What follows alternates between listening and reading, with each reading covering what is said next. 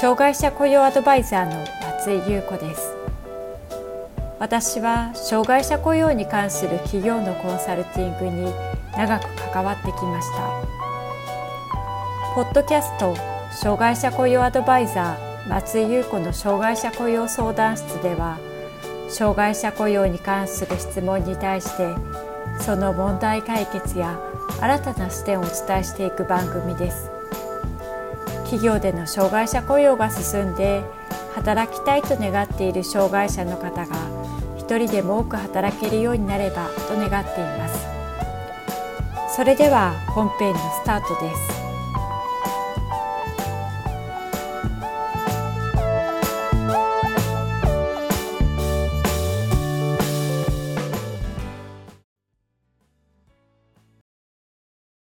障害者雇用 .com の松井です。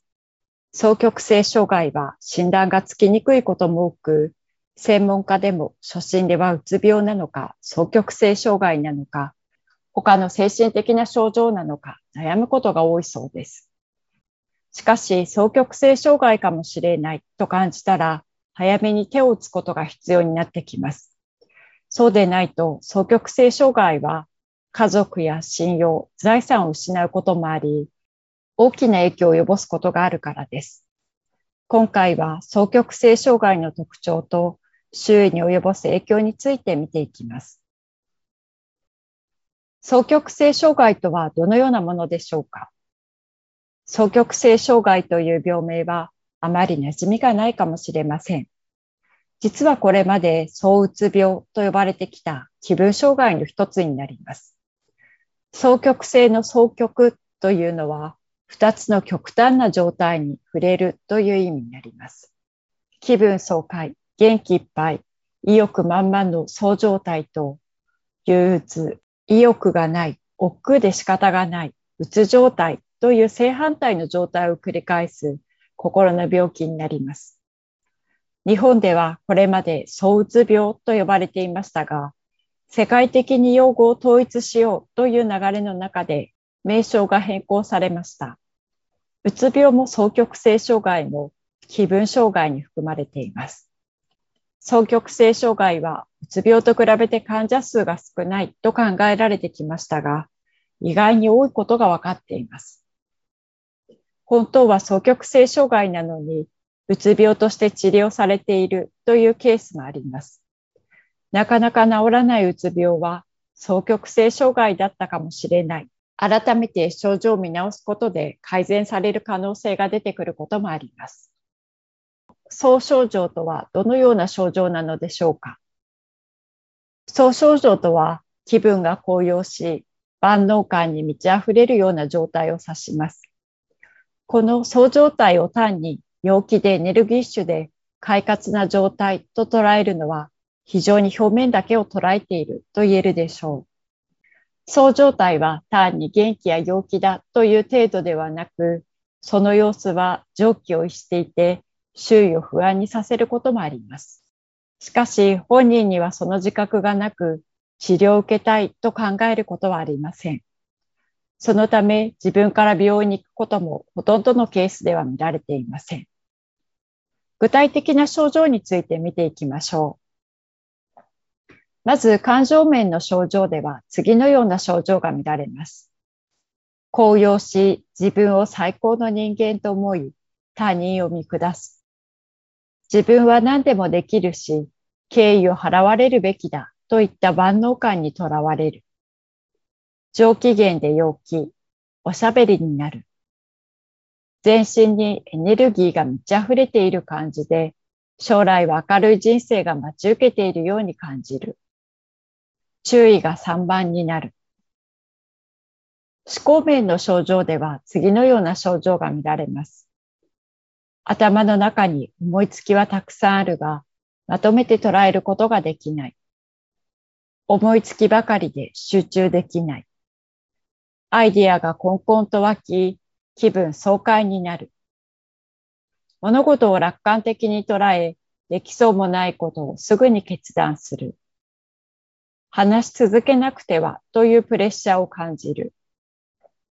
記憶の外に遠ざかっていた過去の思い出が蘇ってくる。古代妄想を生み出すことがある。身体面の症状は次のようなものがあります。眠る時間がもったいないと一晩中動き回る。あらゆる欲求が高まる。エネルギーに満ち溢れているため、夜はろくに眠れず、睡眠不足になる。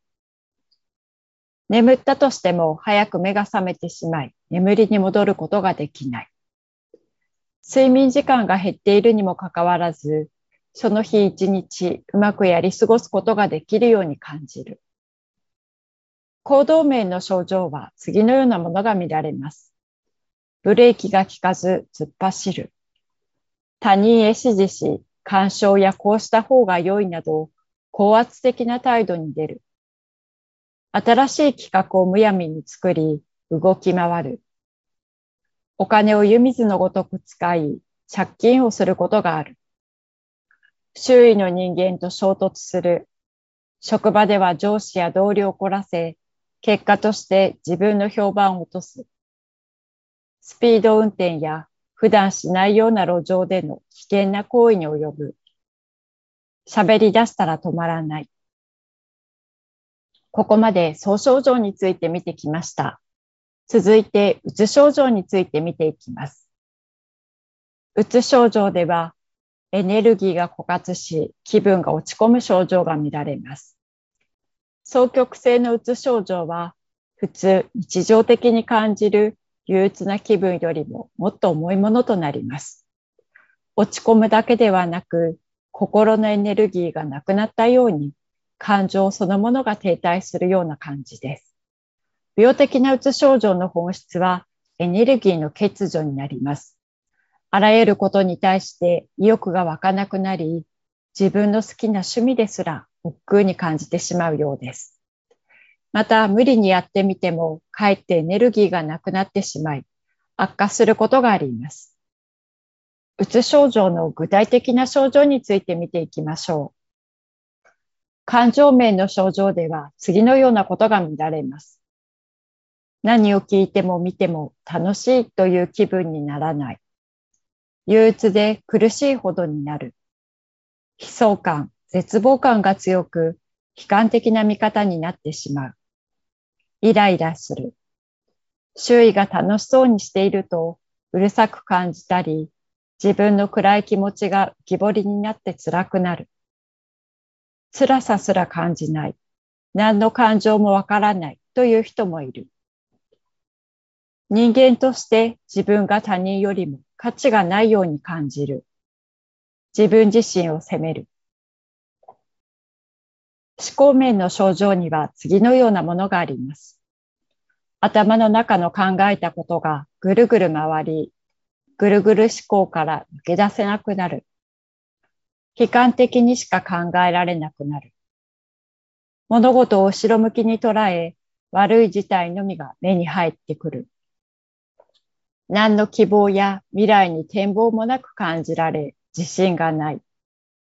思考力や集中力が撃退し、決断できない。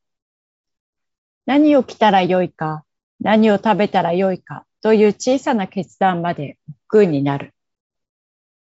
ちょっとした刺激が気に障って怒りが湧きやすくなる。自己否定の妄想に取りつかれる。身体面の症状には次のようなものが見られます。だるくて起きられない。ひどい疲労と体調不良を感じる。早朝や深夜に目が覚めてしまい、それ以後眠れなくなる。眠ることができてもすぐに目が覚めてしまう。あらゆる予防が低下し、食欲が落ちる。疲れやすい、頭痛がする、手足が痺れる、寒気がするなど、なんとなく体の具合が悪くなる。めまい、肩こり、吐き気、口が乾くなどの症状がある。行動面の症状としては次のようなものが見られます。何も手につかなくなり、毎日の慣れた仕事や家事、あるいは食事や入浴などの基本的な生活への意欲がなくなり、日常生活に障害が出てくる。何かやらなければ出せるが、実際にはできない。そわそわして意味もなく歩き回ったりすることがある。人付き合いが悪くなる。誰にも会いたくなくなる。症状が重くなると自殺願望が強くなる。続いて、双極性障害がもたらす影響について見ていきます。双極性障害は、本人の社会生活に大きな影響を与える心の病と言えます。特にそう状態を繰り返すうちに、仕事や家庭を失うなど、人生そのものが大きく損なわれてしまうことがあります。双極性障害は、層とうつを繰り返す病気ですが、特にそうの時には、本人への損失が大きい影響を与えてしまうという特徴があります。その理由は、うつの時には行動すること自体が少ないですが、そう状態の時には常軌を逸した行動をとるほど活動的になるからです。また、病気だと気づかれなかったり、または本人に自覚がないと、健康や金銭だけでなく、本人の信用をなくすような状況を引き起こしてしまうことがあります。周囲が早期に気づき、治療のために受診させることが大切です。また、再発しやすいという特徴もあるので、薬によって病気をコントロールしたり、予防していくことが欠かせません。双極性障害は、層とうつを繰り返すため、層の状態が気づかない、気づかれないと、うつが治ったように感じてしまうことがあります。自然に治る軽い病気だという誤解があると、放っておいて多くの支障が出る結果となります。多くのトラブルが起こるのがそう状態の時です。気分が高揚し、万能感に溢れた古代妄想に取り憑かれて、常識外れの行動をとってしまうからです。双極性障害が元で起こるトラブルには次のようなものがあります。友人が離れていく。相手の都合などを気にせずに夜中に電話をかけるなどの行為を繰り返すことによって友人が離れていくことがあります。体に影響を及ぼす。寝ないで動くこともあり、体への影響を及ぼすことがあります。自己破産する。気持ちが大きくなり、カードなどを使ってバンバン高価なものや必要のないものを買うことがあります。ひどくなると自己破産に陥ることがあります。解雇され職を失う。無計画な仕事をしたり、大きなことを言ったりします。また、相手を馬鹿にしたような態度を取ったりするために、最終的に会社を解雇され、職を失ってしまうこともあります。職場で一緒に働く人たちの負担が大きくなることも事実です。うつ状態では長期欠勤などの事態になり、その分の仕事をカバーするということが生じますが、ある程度の対策は立てやすくなります。一方、そう状態は、うつ状態よりも大きな問題になることがあります。例えば取引先にできもしない約束をしていたり、本人の気が大きくなり、会社のお金を使い込んでしまったり、同僚や職場を突然訴えたりすることがあります。職場として法的な手続きが必要になるなど、深刻な事態を招くこともあります。また、犯罪に関わるというトラブルが起こることもあります。ハメを外したり攻撃的になって犯罪に関わることがあります。飲酒運転やスピード違反などを起こすこともあります。別居、離婚に至る。今まで見てきたような行動をとるため、一緒にいる家族はそのことに振り回されて疲弊してしまうことがあります。そのため別居や離婚に至ってしまうことが少なくありません。そう状態は病気だとはっきりわからないことが多く、当事者の言動に周囲が振り回されがちです。お金遣いが荒くなって多額の借金を背負い込んでしまうことや、家族が傷つくような行動をとったり言ったりするので、トラブルが続き、家族も経済的、社会的損失を被ってしまうことがあります。まとめです。双極性障害の特徴と周囲に及ぼす影響について見てきました。双極性障害には2つの症状、そう状態とうつ状態があります。気分爽快、元気いっぱい、意欲満々のそう状態と、憂鬱、意欲がない、億劫で仕方がないうつ状態という正反対の状態を繰り返します。多くのトラブルが起こりやすいのがそう状態の時です。気分が高揚し、万能感に溢れた古代妄想に取りつかれて、常識外れの行動をとってしまいやすくなるからです。本人が自覚すると一番良いのですが、本人が気づきにくいことも多いので、周囲が早期に気づき、治療のために受診させることが大切です。再発しやすいので、薬によって病気をコントロールしたり、予防していくことも欠かせません。